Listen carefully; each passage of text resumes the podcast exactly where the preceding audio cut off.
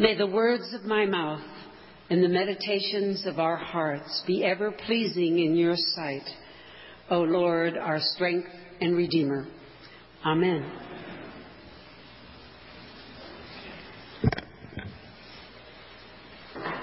Several weeks ago, I watched the chief of the Dallas police force respond when asked how the country could help after the tragedy that occurred there. Speaking softly and shaking in grief, he answered, We are hurting. Pray. Pray for the victims, pray for their families, and pray for the community. Pray.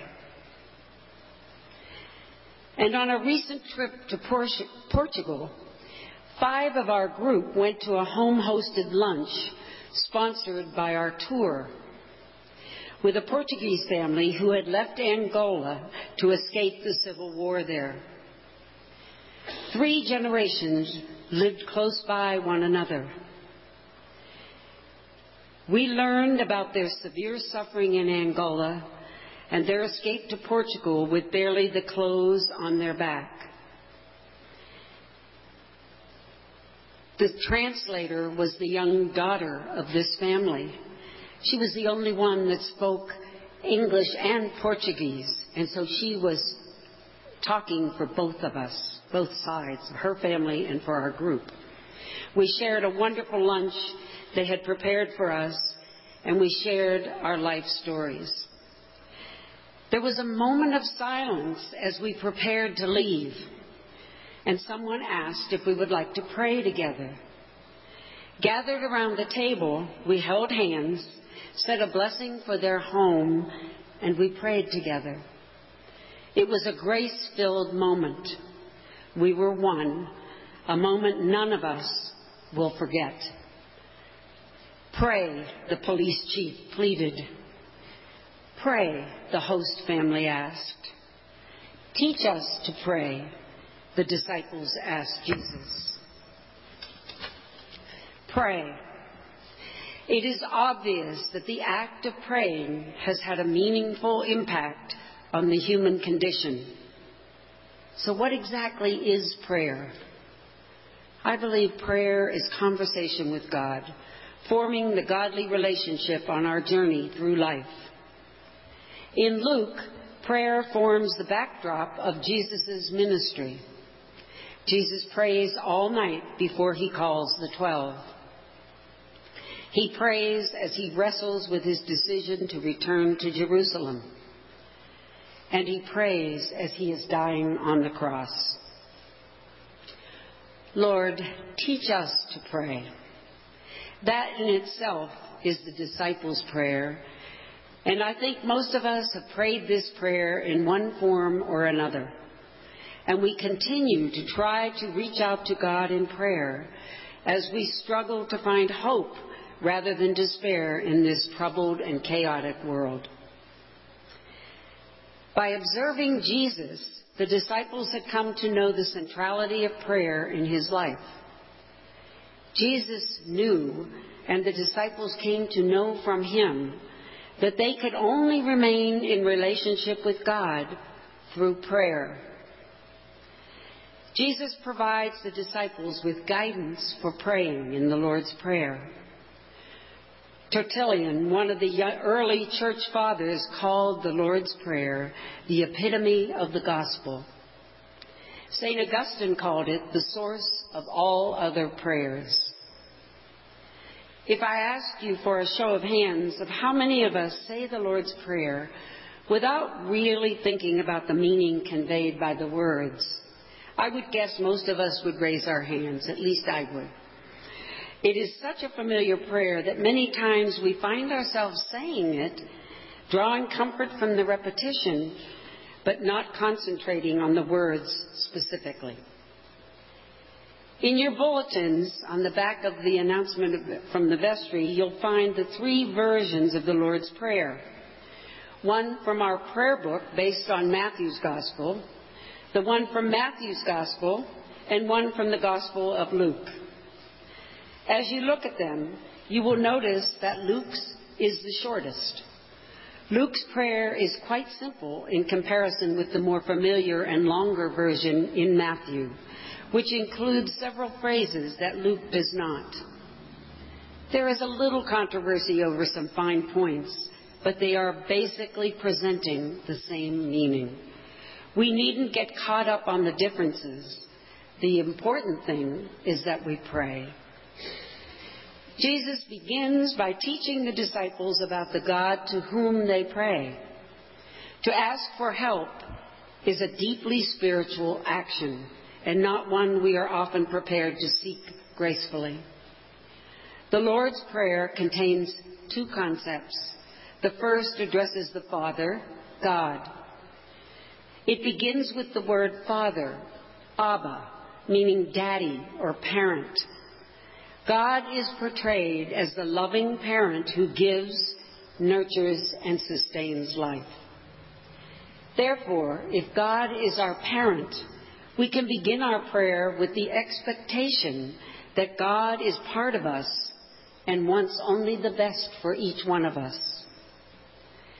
The second concept addresses the conditions of our humanity as we seek our way as followers of Christ. The petitions are all in the imperative voice, commanding verbs, telling verbs, not asking. Give us each day our daily bread. Forgive us our sins. Save us from the time of trial. And in Matthew, deliver us from evil. These are not petitions for the individual but prayers for the well being of the community as a whole. The kind of prayers the police chief and the family were asking for.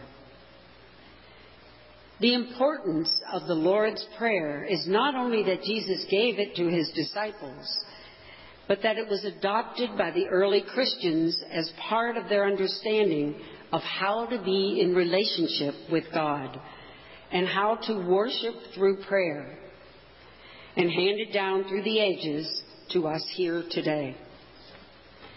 In its simplicity of heart and brevity, it becomes an all inclusive prayer that recognizes that God's time and our time intersect.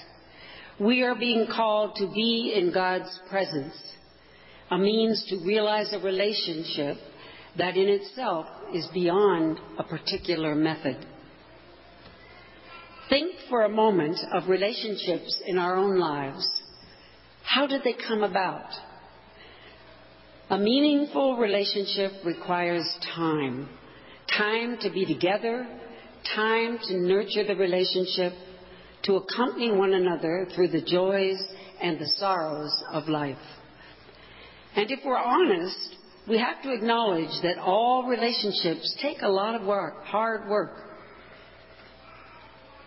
There are periods of discouragement and struggle, as well as grace filled moments of thanksgiving and caring. And when a relationship doesn't work out, there is a sadness. We can expect no less in our relationship with God than we would in a relationship with a loving parent. We will get out of the relationship what we put into it. Jesus tells the disciples, Ask and it will be given to you. Search and you will find. Knock and the door will be open to you. So we can see that it is important to be persistent or shameless in prayer and to trust that our prayer will guide us to the things that God is calling us to do. I believe God hears and answers our prayers but it is God's timing and in God's way, not ours. Dr. Martin Luther King Jr. once said about prayer, God may not come when you want God, but God is always on time. Martin Luther King's words ring true to me as I think about a young inmate in a Bible study group that I lead at the prison. He has struggled with drug addiction and worked so hard to overcome it. Finally, he had served his time and he was released. and we were all so hopeful when he left to start a new life. However, several months later, I received a call that he was back in prison and he wanted to see me. When we got together, he said, Pray with me, Judy. I can't do this on my own. I need God in my life to help me. He continues to struggle and has been drug free now for two months. I believe he will make it, but it is God's timing. In this world full of many words, it is as important to take the time to be quiet with God and to listen to the Spirit's call within us as it is to pray prayers of thanksgiving and gratitude, petition and healing. Prayer enables us to be one with God in this life and to discern God's will for us. So to be prayerful is to go from addressing God out there to sensing God in here. Prayer requires a leap of faith, a believing heart, hope. I would like to close with my favorite prayer from Thomas Merton. My Lord God, I have no idea where I am going. I do not see the road ahead of me. I cannot know for certain where it will end. Nor do I really know myself. The fact that I think that I am following your will does not mean that I am actually doing so. But I believe that the desire to please you does in fact please you. I hope I have that desire in all that I am doing. I hope that I will never do anything apart from that desire.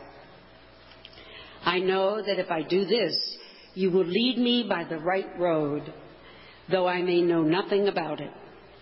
Therefore will I trust you always, though I may seem to be lost and in the shadow of death.